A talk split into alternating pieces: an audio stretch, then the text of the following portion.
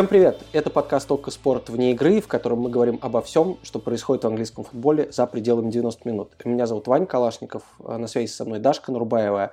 И сегодня мы, как люди, которые жили в Англии или живут в Англии прямо сейчас, будем говорить о погоде, потому что, мне кажется, люди, которые живут в Англии, могут делать это бесконечно. Можно минуту говорить, пока там, я не знаю, вы стоите вместе в очереди, а можно целый подкаст. Вот сегодня для нас для этого отличный случай выдался, потому что, наверное, вы видели, что произошло в прошедший уикенд с матчами английской премьер-лиги. Один засыпал снегом, второй засыпал снегом, а третий засыпал снегом до того, что он даже не э, начался. Его отменили. Это был матч Бернли Тоттенхэм. Так что обсудим это. Ну и, наверное, уж, конечно, в очередной раз нам придется упомянуть Манчестер Юнайтед, что уж тут поделать. Но, но, э, начнем, я бы хотел бы высказаться с негодованием в адрес FIFA, которые опять из золотого мяча, вместо того, чтобы нас порадовать и сделать что-нибудь неожиданное, устроили классический фарс э, с суперпредсказуемым результатом. Даша, скажи, э, остались ли у тебя хоть какие-нибудь эмоции по поводу этой бессмысленной награды? Мне кажется, что нет, потому что, ну, награда, в принципе, изначально, которая вручается посередине сезона, то есть, а сейчас действительно самый-самый разгар всех чемпионатов. И более того, э, дедлайн, по-моему, на подаче ответов от всяких разных журналистов, он 30 октября. То есть, и как бы не, и правда, не пришей кобыли хвост. То есть это непонятно за что дается. То есть он дается за календарный год, но футбол не меряется вообще ни в каких категориях календарным годом, только если это не чемпионат Беларуси. И ну и то, что случилось, как бы, во-первых, у меня еще до сих пор не остыл, мне кажется, уровень э, возмущения от, от отмены церемонии в прошлом году. Ну и все, да, все все видели, все, мне кажется, что эм, мы можем тут по полной сейчас пройтись по всем решениям э, Football, потому что вряд ли наш подкаст э, служит фанат Месси и сам Лионель, э, потому что он э, не хочет узнавать, сможет ли он там дождливым холодным вечером в стоке. Но э, да как-то предсказуемо и понятно, и неинтересно, и больше всего обидно за Левандовского. Ну, потому что, как бы, как так? Не дали, отменили все в прошлом году, и не дали в этом по совокупности, и как бы только Месси дали в очередной раз, потому что французский клуб, и впервые француз был решил, что, наконец, впервые там за 30 лет он может дать французскому игроку что-то. Вот, а потом Месси красиво зажал Эйфелеву башню. Ну, такое. И прекрасно мне еще понравилось, когда во время церемонии за ним сидели прям все эти владельцы владельцы ПСЖ э, за, за, за спинами. То есть, в общем, э, как-то социалистическая Германия и Бавария и Польша вместе с ней не смогли надавить э, на...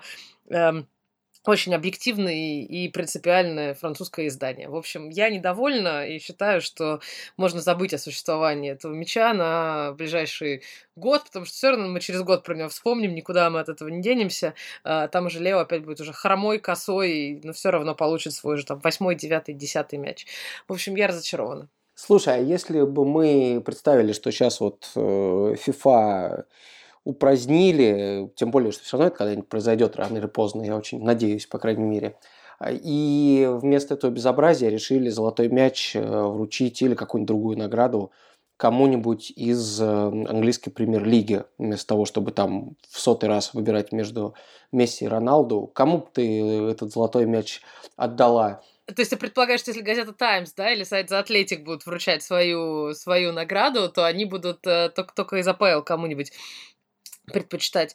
Ну, мне кажется, по совокупности всего, что случилось за 21 год, как бы Жоржиньо, и он, в общем, и стал третьим в этой всей битве Левандовского с Месси, все предсказуемо, все понятно, с учетом особенного перформанса на выходных, когда он сам забил, сам привез, и, в общем, вообще человек-оркестр. И как действительно очень многие говорят, что феерический игрок, абсолютный гений, но если косячит, то вот тоже как бы так громко и красиво. Поэтому э, Жоржини, несмотря на то, что он э, не вышел на послематчевое интервью после матча Челси-Юнайтед, видимо, очень холодно было, мы про это еще поговорим, а он все-таки с такими с бразильскими корнями как бы не, не, не решил, что нет, не его эта погода.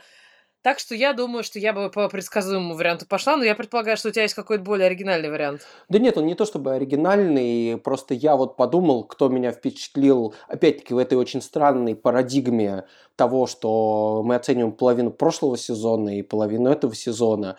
Некоторые говорят, что на самом деле текущий сезон никогда в расчет не берется. С другой стороны, если текущий сезон в расчет не берется, то из чего вообще вот эта вся история с Месси и ПСЖ, ну, и вообще такой идеи, что он вроде как сейчас в какой-то степени перезапустил свою карьеру, они находятся в нише ее точки, в которой он находился летом, по большому счету. Ну, странно. В общем, так или иначе, я бы взял и вручил этот золотой мяч э, Эдуару Минди, вратарю Челси, потому что он и в чемпионате великолепно играл, он реально решил проблемы команды своей ну, везде абсолютно. Он в Лиге чемпионов точно так же, как и вся остальная команда, выиграл ее, и он, э, несмотря на какие-то там героические подвиги Кепы, который периодически врывается, отражает серию пенальти и обратно садится на лавку, вот, он все равно, ну, очень-очень-очень Челси помог, давно так не было, в общем, спокойно за человека, который там в воротах находится. Вот что-то в этом роде. Но я даже не знаю, был ли он там в какой-нибудь тридцатке претендентов. Мне кажется, все новости про Минди сейчас только то, что его путают еще с двумя с другими Минди, и, угу. и все Минди мира этим очень недовольны. На твой вариант у меня есть э, такой критический ответ, что он же почти не играет в том плане, что Челси почти не пропускает, не подпускает никого к собственным воротам, и он, в общем, большую часть времени проводит просто покуривая, попивая кофе в собственных воротах. Да, но тебе некоторые люди скажут, что на это ответят, что Месси тоже почти не играет. Он стоит на поле, он не прессингует. И светит более своей того, гениальностью он... в разные стороны. Да, когда он перешел в ПСЖ, он и забивать-то перестал более-менее. Ну, в Лиге Чемпионов еще старается, но там первые семь или сколько там матчей в чемпионате Франции он провел без забитых голов и, в общем, ничего не помешал. Поэтому, слушай, один просто человек, которому уже можно уходить на пенсию, да, и при этом быть лучшим игроком в мире, а второй просто вот, в общем, делает все, чтобы оставаться без пропущенных э, мячей. Он, кстати, тоже чуть не привез там гол свои ворота, да, в игре с Манчестер Юнайтед. Вот, но не привез же, правильно? Ну да. Жоржиню привез и исправился, а Минди просто, в общем, голом истории не закончилась. Ладно, таким образом мы подобрались к все-таки к нашей рубрике Манчестер Юнайтед. Ты, кстати, знаешь, что сайт Атлетик, вот там верхнее меню, э, у них, где написано сначала какие-то на американском какие-то слова, да, вот эти все MLB, Сокер. NBA, да, да, да. да, да, да, да, которых мы с тобой не знаем, а потом уже, э, значит, сокер, премьер-лига и так далее – и сейчас там появилась новая, новый пункт меню, который называется Manchester United Live. Угу. То есть, куда можно э, кликнуть и посмотреть, что вот не просто, что в Манчестер Юнайтед происходит, а вот прямо сейчас, потому что там каждую секунду, то, значит, э, э, уводят менеджеры из московского локомотива, то, значит, еще что-то происходит безумие. Ты как человек, который, у которого есть чувство к московскому локомотиву, как тебе кажется, это вообще это полный фарс? Или что вот этот переход рангника посреди сезона из не лучшей команды РПЛ в одну из лучших команд АПЛ. Как это вообще расценивать? Э, знаешь, ну, мне уже несколько человек спросили, учитывая мои связи с Локомотивом, а, но просто проблема в том, что между мной и Рангником в Локомотиве 6 лет, и как бы у нас немножко так, в общем, некоторые заделы, мы не пересекались э, никак. Это очень странное, на самом деле, ощущение. Я вот в, на этой неделе поеду на матч Юнайтед Арсенал и с удовольствием там поговорю с болельщиками Юнайтед, что они про это про все думают. Но те, те, с кем я разговаривала уже в каких-то личных беседах, мои там приятели и знакомые, у них настолько это все разительно отличается от той повестки, которая существует в России, потому что вот в России все, значит, решили, что он там э, не лысый, но шарлатан, ну, в общем, приехал, там, попилил каких-то денег в локомотиве, и вот уже там не тренировал кучу лет, и, и вообще бросил клуб, и все это, значит, нечестно, непонятно, и неправильно, и не пацански. В Англии, как э, мы все прекрасно понимаем, за российским футболом следят, ну, в полглаза, даже когда английские клубы попадают на российские. И как бы вот такой повестки нет вообще, что Рангник делал в последние годы, как бы тем более в России, это отсюда воспринимается примерно так же, как если бы он там что-то делал в Катаре, в Китае или в любых других странах на К с большим количеством нефтяных денег. Эм, непонятно, ну, то есть никого здесь не интересует, да, когда ты начинаешь тут говорить, что типа, а вот он там в России что-то, значит, начал строить, он говорит, ну, ладно, ну, по, там человек хотел себя чем-то занять до, пока не пришла там какая-то интересная работа, вот там пошел и занял.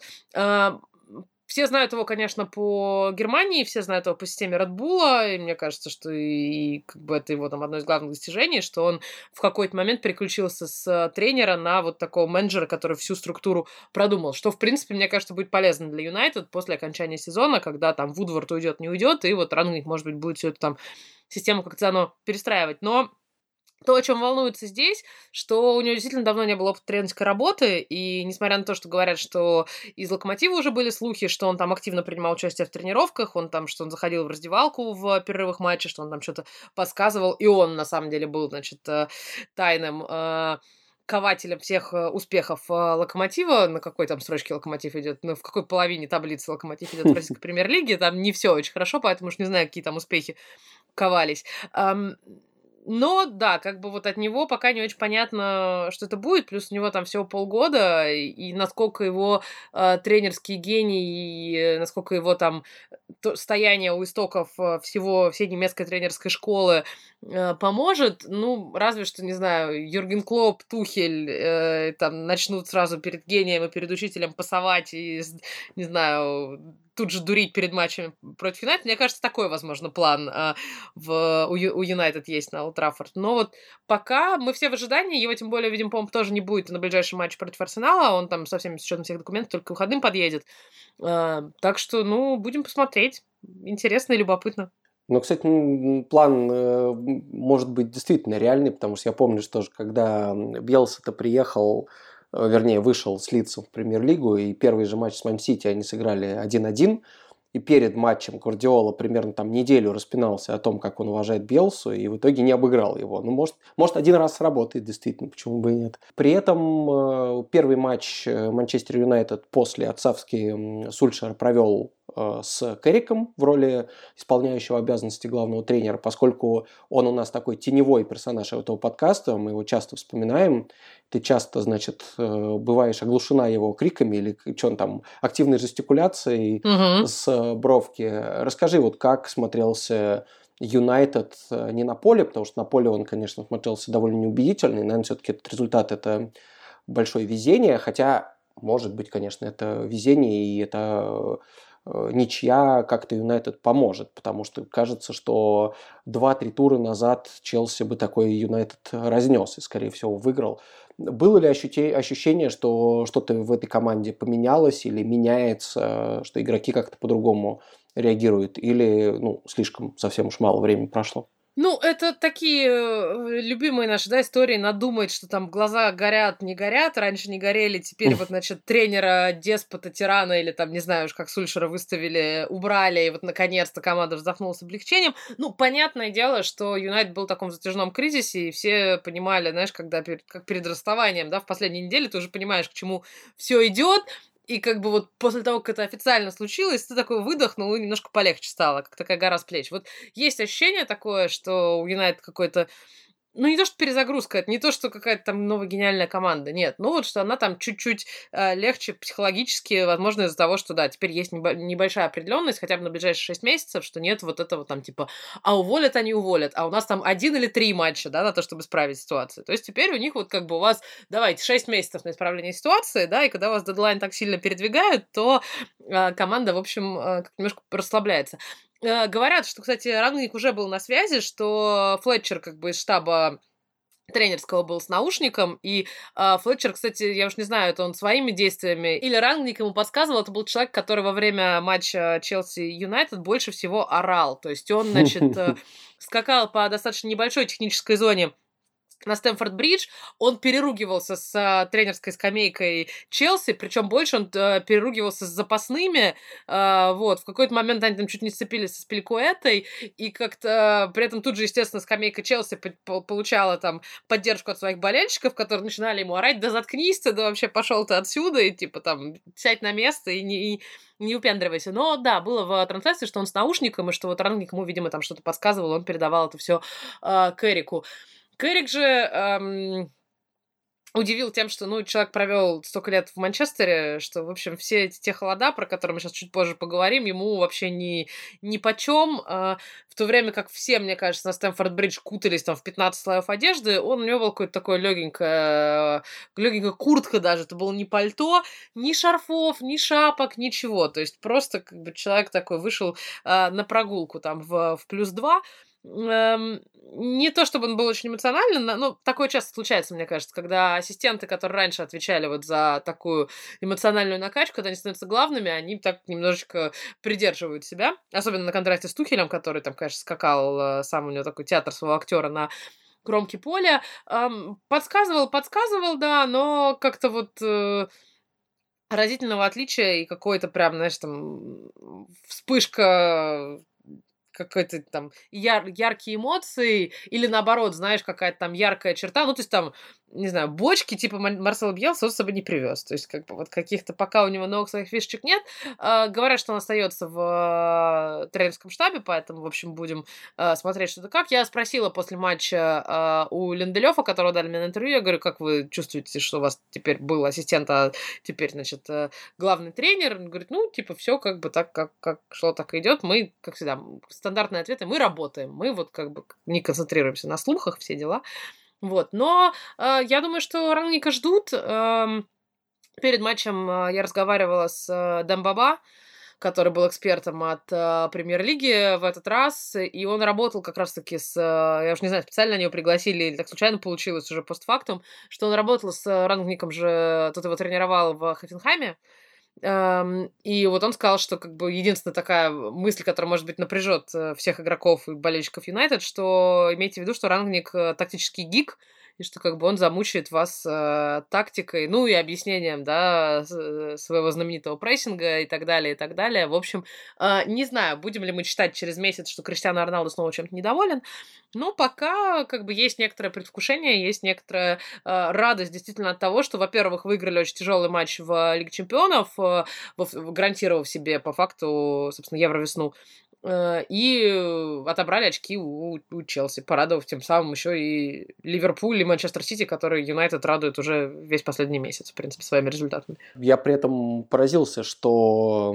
кто-то из э, журналистов, э, писавших про этот матч, не поленился там раздобыть информацию, проверить еще даже в двух источниках, что несмотря на наушник в ухе Флетчера и общение с Рангником, что решение оставить Роналду на скамейке, не выпустить его в основе матча с Челси, это было не решение Рангника принципиально. Видимо, ну, боялись э, сделать его первым действием какой-то такой, который могло под, под угрозу Роналду поставить. Это довольно забавно, что такие вообще вещи нужно проговаривать. Какая разница, в общем, чье это решение было, но поскольку я думаю, что Рангника будут теперь еще долго спрашивать на тему того, а как вы его там встроите, а вот что, а как прессинг, а, значит, можно, может ли он каждый матч играть. Ну, в общем, все то, о чем и нам еще придется, я думаю, поговорить. Надеюсь, что просто они как-нибудь разберутся. Простым образом Рангник будет э, тренировать, Роналду будет забивать, и мы забудем обо всем и, о, о них вообще и переключимся на Астон какую-нибудь, потому что, чтобы не было уже никаких конфликтов, хотя бы немножко пришли в себя и дали нам отдохнуть. Ну и пока, значит, Рангник собирается там э, навести на всех ужас э, тактическими своими лекциями, давай поговорим про наш любимый Бернли, который мы не раз воспевали в этом подкасте, и объясним э, всему русскоязычному миру, почему же матчи в Англии могут быть отменены из-за погоды. Да, конечно, это ну, север, да, но тот же самый снег шел в Манчестере в этот день, тот же самый снег шел в Эстере день. Почему там ничего не отменилось, матчи не сорвались, а где-то даже и поле на второй там смогли расчистить и доиграть. Объясни, вот как, как вообще зима устроена в Англии, почему она людей до сих пор врасплох застает? Зима в Англии устроена гораздо теплее, чем то, что случилось на этих выходных, потому что если посмотреть на карту и позвать каких-нибудь географов в наш подкасту, они скажут нам, что Англии благоволит такая прекрасная штука, как гольфстрим, это теплое течение, которое, в общем, позволяет климату здесь быть достаточно ровным, поэтому в Англии очень часто, которая находится, например, севернее, чем Франция, Францию каждый год можно засыпать снегом, здесь такого только вот, ну, где-нибудь совсем на севере, да, Ньюкасл, Шотландия, в Лондоне снега практически никогда не бывает, очень редко, и то это вот так, что он вывалится и растает моментально. То есть никаких сугробов, это прям очень большое, большая редкость. Если раз в год, там, может, дня три снег у вас будет, то это э, удивление, радость для детей, и одновременно это парализует весь э, город, в котором этот снег вываливается, потому что опять же таки, в южной части страны, так такая редкость, то здесь нет снегоуборочных машин, здесь нету как бы отряда дворников, которые готовы выйти там и расчистить все это. Здесь нет, я насколько понимаю, даже шипованной резины у машин, ну, потому что это бессмысленно, да, если у вас всего там три дня в году что-то происходит, то у вас нет как бы резона держать на вот случае такого форс-мажора. Поэтому тут же максимально все парализуется. И вот на этих выходных по Англии ударил а, очередной какой-то сильный шторм, снежный и дождливый и ветреный, и несколько матчей, на самом деле, попали под него. Еще все началось в субботу, когда а, болельщики Ньюкасла с трудом добирались на утренний матч против Арсенала. Это, в принципе, достаточно рисковое занятие всегда ехать так далеко на матч к 12.30. Но вот там из-за плохой погоды, из-за снега встало несколько поездов, поэтому там пара болельщиков, там какая-то часть болельщиков приехали только-только к стартовому свистку.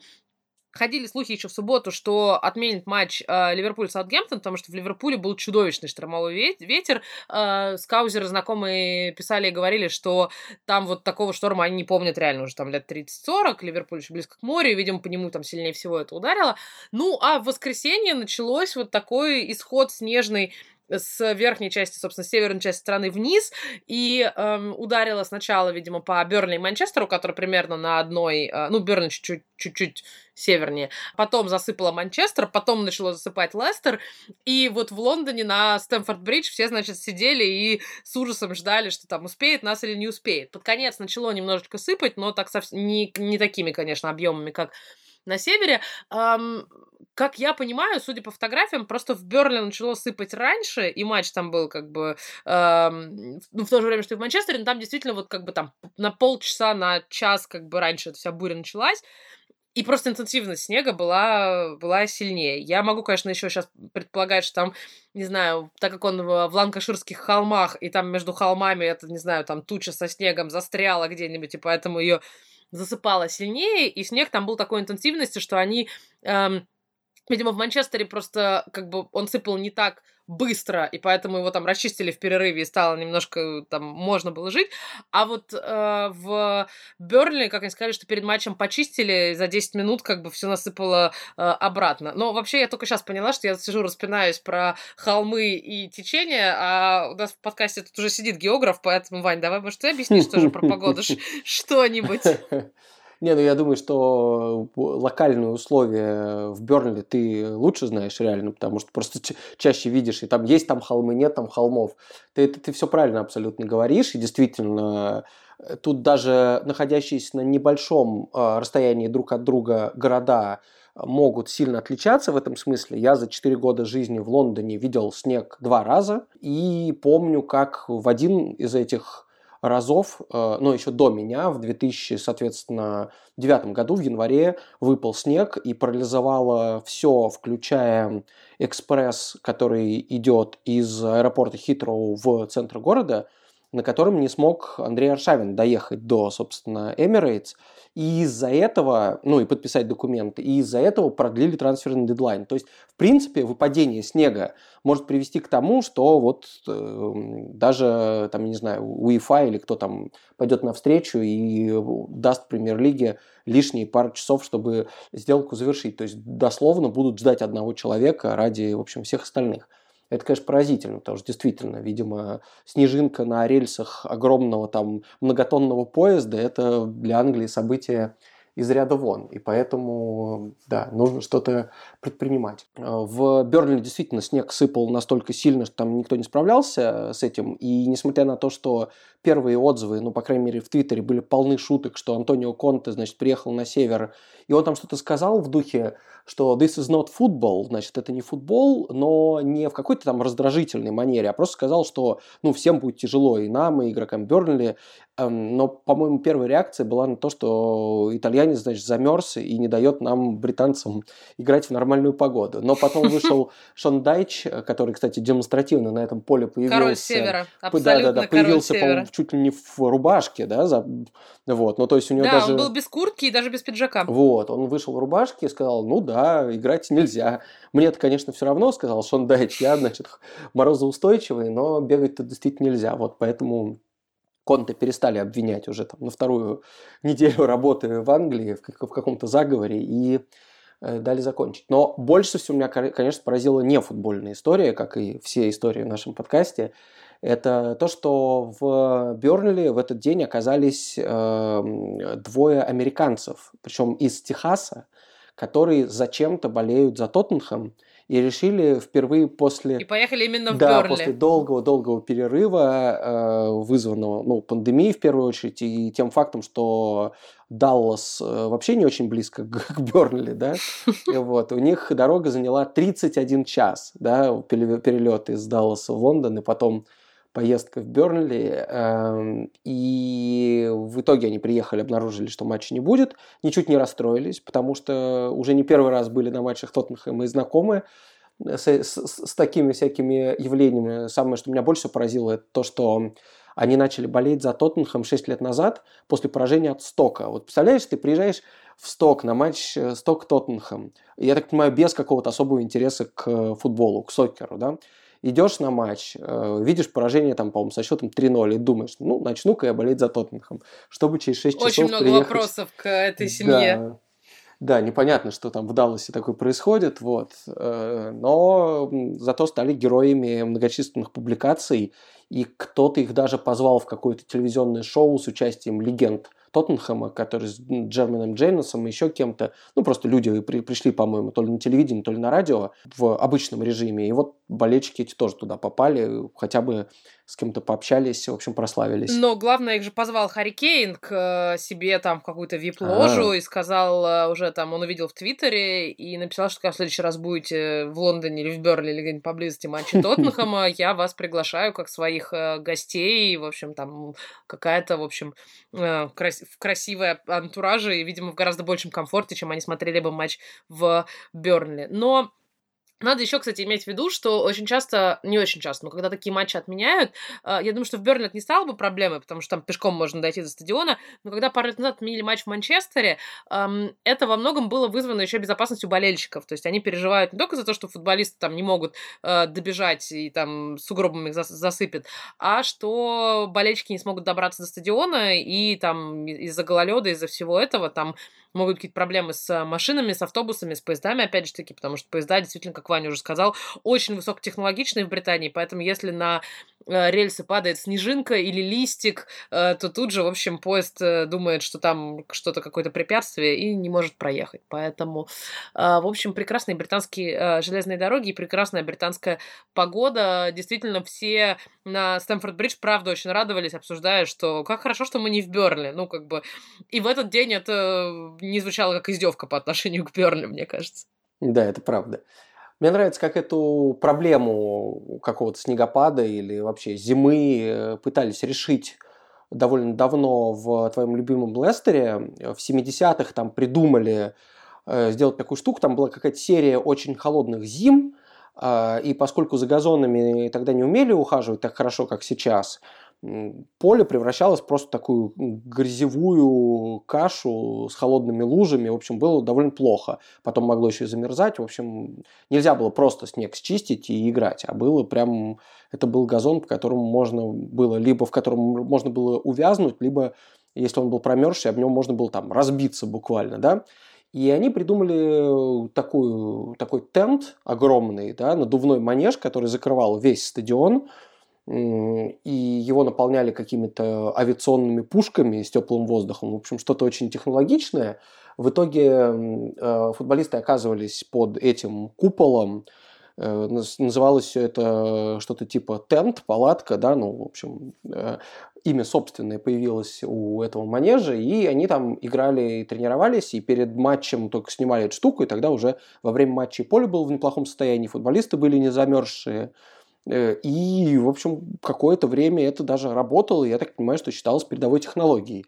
Но забавно, что через 9 лет этот тент, его какие-то, раз уж не, не мороз и снег, его добило ураганом, который прорвал дырки, значит, в этом... Его унесло? Ну, его разорвало в некоторых местах, и уже стало ясно, что сшить обратно будет нереально но он принес еще и другую важную пользу. По-моему, чуть ли не в последний год использования этого тента в Лестер пришел Гарри Линекер и mm-hmm. первые свои тренировки провел там. И, в общем, как, как сказали бы, вырос в тепличных условиях. И, видимо, благодаря этому превратился в такого крутого нападающего.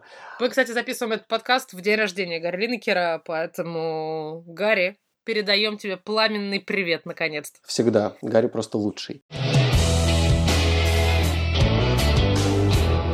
Расскажи, а какой ты матч помнишь, может быть, была на стадионе или наблюдала за ним по телевизору, который вот был худший с точки зрения э, погодных условий и для футболистов, и, может быть, для тебя лично тоже? Мне кажется, что все мои истории будут в основном про российский футбол, бессмысленный и беспощадный, потому что я в э, бытность своей фанатской молодости поездила за «Локомотивом» очень хорошо, и был очень холодный выезд в Томск, конец ноября или начало декабря, где-то в конце 2000-х. Было очень холодно, а, я была молодая, глупая и не умела, видимо, еще подбирать нормальную одежду, да, и, в общем, э, э, всем говорю, что, слушайте, когда вы идете сейчас уже с высоты своих, своего опыта, что если вы идете на футбол, не надо стараться выглядеть красиво или модно, или еще как-то, или как э, Кэрик, да, надо одевать 15 слоев одежды, три пары штанов с синтепоном, в общем, чтобы было тепло и здорово. Поэтому, да, в Томске я тогда поехала в каких-то кроссовках, тоже что-то типа стильно, модно, молодежное. А, и приехала с бронхитом, конечно, как водится, домой в Москву, потому что было прям, ну, Томск, конец ноября, там минус 15, прям хорошо и здорово. А самое безумие было, конечно, на кубковом матче в Хабаровске. Это было лето чтобы не соврать, 19 года а, Локомотив эм, играл, собственно, в Хабаровске, и там была куча предыстории у этого матча, вплоть до того, конечно, что это матч кубковый, поэтому болельщики там как-то добирались уже в последние моменты на перекладных, на поездах, на самолетах, на чем угодно, в общем, черт, черт знает куда. Но эм, там просто в день матча начал, начался ливень, просто вот как бы стеной и не прекращался. И то есть э, примерно, наверное, такой же, как был вот во время матча Хорватия-Россия недавно, но э, там не очень было видно на тот момент времени, что происходило с полем, но э, вот просто я... Было достаточно тепло, по счастью, потому что был июль, но я помню это ощущение, когда просто насквозь, конечно, а, все, мокрые и ничего не сделаешь, как бы, естественно, стадион Хабаровск, где нет никаких ни навесов, ничего, а, но, в общем, те люди, которые добрались, э, Локомотив проиграл еще там, как водится, этот кубку матч, потому что приехал там вторым составом, а, но было весело и здорово. А тройку закончить, наверное, ну, конечно, финал чемпионата мира в России, потому что вот тот легендарный ливень, который обрушился потом на церемонии награждения, и тоже было тепло, по счастью, очень мокро. Мне очень жалко было коллег-фотографов, э, потому что дождь начался неожиданно, и, как говорят потом, там, если вы помните, что церемония награждения, она ее достаточно долго не проводили, и, видимо, ждали, что будет дождь, и вот как бы откладывали, откладывали, и в тот момент времени, когда решили, ладно, типа, давайте, наверное, сейчас проведем, дождь тут же и полил. Там же, естественно, были все президенты, и все, значит, как бы хотели, значит, с этими зонтиками э, всех закрыть. И поэтому, когда матч закончился, дождя, дождем еще вообще не пахло. И все фотографы побежали, значит, э, снимать радующуюся Францию. Эм, но и оставили, соответственно, часть аппаратуры. То есть, помимо там как объективы, камеры, куча, куча кто на агентство работает, с открытые ноутбуки, да, с которых они передавали э, фотографии. То есть, в общем, залило все вообще в усмерть. Я знаю несколько человек лично, у которых, в общем, техника тяжело пострадала, но было атмосферно и красиво. Я помню, что когда я встречала коллег э, уже в пресс-центре, я, сидя абсолютно просто вот насквозь мокрая, и там пытаясь что-то отправить, а прекрасные люди, которые сидели в пресс-центре, они были очень довольны собой, радостные, такие, прекрасный какой матч! И такие злые 200 человек фотографов, которые просто такие, да, замечательно, очень радостно и, и великолепно. Но э, атмосферно, да. Я стараюсь не запоминать э, самые холодные матчи, которых в Англии бывало тоже некоторое количество, потому что я терпеть не могу холод. Вот я могу смотреть футбол и работать в любой жаре, в любые там английские, даже жаркие, душные, плюс 30, но вот холода просто хочется лечь, умереть и плакать. Поэтому я чувствую, что у тебя сейчас будет какая-то история про это тоже завязана. В очередной раз мы про Уотфорд на Boxing Day услышим. Нет, это уже история достаточно рассказывала. Она больше про транспорт, чем и про Боврил, чем про холод, собственно. Ну, Bovril завязан с холодом. Да, безусловно. Вот. Но это, конечно, такой light вариант.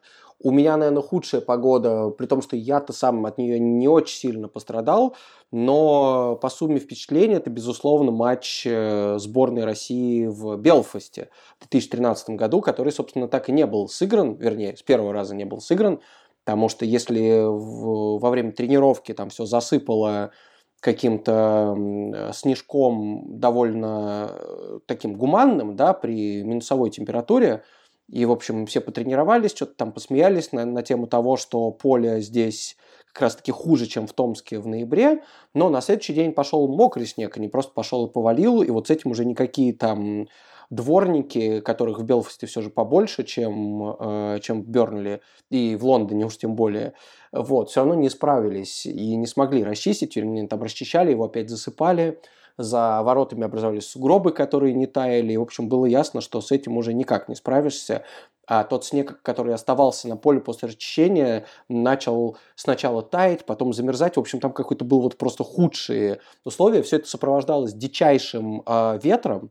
И когда объявили о том, что матча не будет, а он должен был быть днем, по-моему, не поздним вечером, в общем, все стало, сначала его пере, пытались перенести на вечер, потом стало понятно, все, матча не будет, уже, значит, это был март, по-моему, уже зашло солнце, э, все отправились по домам, пытаясь понять вообще, есть ли какой-то шанс на то, что его, может быть, завтра проведут или когда-то еще. И в этот момент в Белфасте случился блокаут. То есть в, в городе вырубилось электричество во всем. И это было очень странно, потому что люди только вот, они поняли, что вместо футбола у них просто паб, который начнется чуть пораньше, все туда пришли, начали веселиться, вот буквально там с, пер, с первыми пинтами, налитыми в руках, у людей выключили электричество. И, в общем, это было удивительное ощущение. Я прям помню, надолго его запомнил. А на следующий день по всему Белфасту на тротуарах валялись э, э, порванные, люди? сломанные зонтики. Нет, люди, я думаю, а. дома все-таки лежали, потому что погодные условия так себе были даже даже для Белфаста, это может быть в Глазго бы, я думаю, они бы даже домой не стали бы заходить, более суровый город. А там, поскольку люди все-таки в Северной Ирландии, по-моему, у них есть какое-то вот заблуждение, от которого никак не избавиться, что от снега с дождем и с ветром можно защититься зонтиком, спойлер, нельзя, это невозможно. Они пошли с зонтиками на улицу, и эти зонтики у них просто вырывало из рук, ломало, и там прям было вот буквально такое кладбище из них очень поразительно. Потом я доехал до Белфаста э, уже, по-моему, в августе, на который перенесли матч. Все было нормально, но запомнил это навсегда. Но мне кажется, что те люди, которые застряли в пабе, они в пабах, они не должны были расстроиться, потому что опять в этих выход... на этих выходных из э, северной части Англии пришла прекрасная просто, мне кажется, по сути, своя новость. Какой-то самый высокогорный паб Англии, при том, что в Англии гор, в общем, мягко говоря, немного. Ну, какой-то холм, значит. И его засыпало в пабе, где собиралась кавер-группа Oasis, и, собственно, ее почитатели и слушатели. И там засыпало их снегом так, что, в общем, засыпало все машины. Три дня, в общем, они сидели в этом пабе, пели, пили с этой кавер-группой, не знаю, уж там играли в пул. А, мне кажется, они выпили все эм, там остатки алкоголя, которые были, и начали, мне кажется, выбираться из него только когда поняли, что ну все, если у вас уже совсем ничего не осталось пить, давайте все-таки возьмем лопаты и будем откапывать. Вот поэтому я думаю, что в э, Северной Ирландии тогда было примерно такое же состояние в пабах. Потому что если уже застревать где-то в снегопад, то надо где-то именно поближе к алкоголю. Не, ну я прекрасно их понимаю, потому что действительно не самый плохой способ провести время. Мне кажется, там после даже того, как они выбрались, кто-то сказал, что а мы бы и дальше посидели, mm-hmm. почему нет было, было здорово. А, мы тут попросили наших слушателей рассказать про худшие матчи э, из их воспоминаний.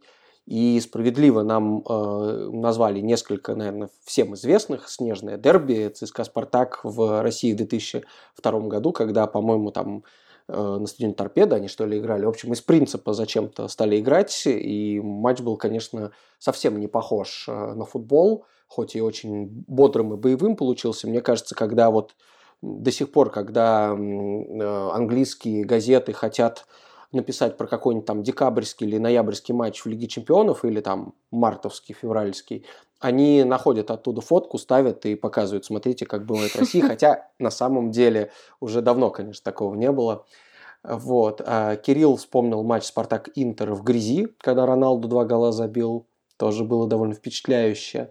Или матч России-Италии в 97 году, когда, по-моему, Буфон дебютировал 17 лет за сборную и тоже в каких-то лужах там вытаскивал мячи. Но самое смешное, что нам также написали, что любой матч после начала ноября в Томске, вот ровно как ты рассказывал, это худший худший матч на свете. К сожалению, человек, который написал, не написал до какого времени это продолжается. Я думаю, до апреля. До марта, до, до апреля. апреля.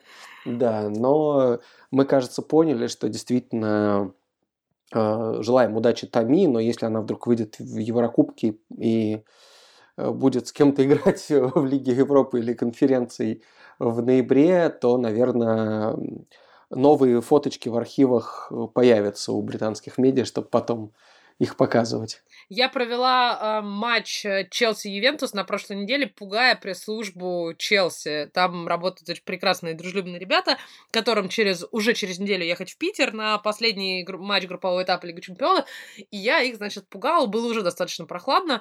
Э, я говорю, вот вы едете в Россию, кутайтесь обязательно. Значит, тут же один из них полез э, проверять температуру сейчас, увидел, что там сейчас типа плюс 3, а как, как, как нам, сильно ли хуже будет, значит, через пару недель. А, начали показывать мне там, снег будет по щиколотку или по колено.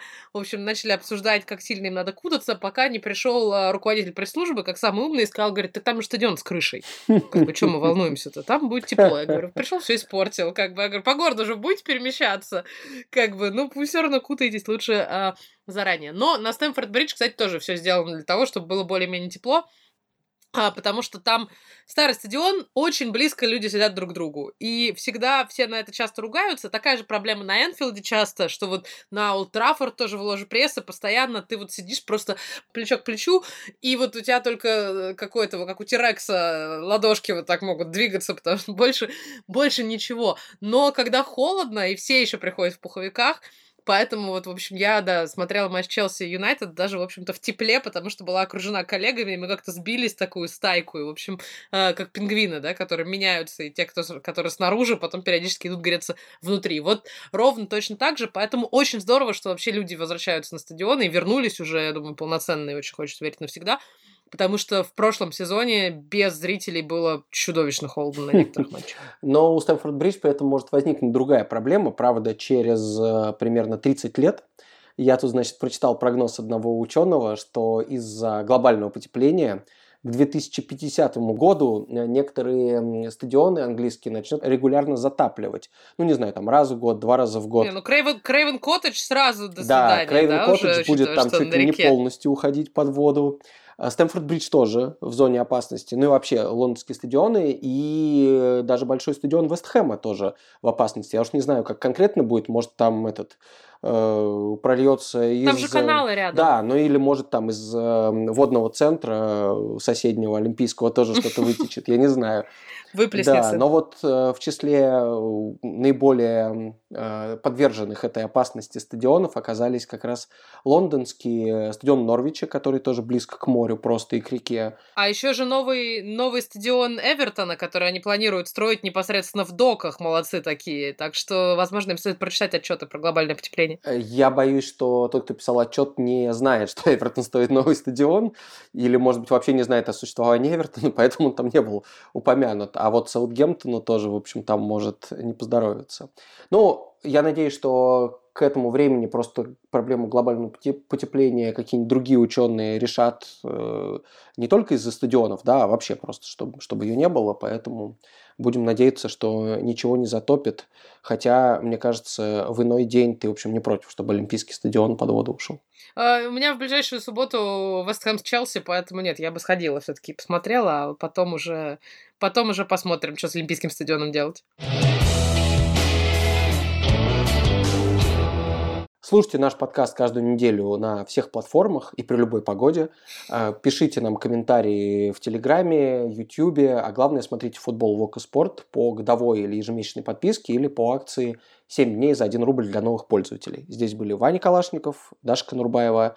Всем пока. Счастливо, одевайтесь теплее.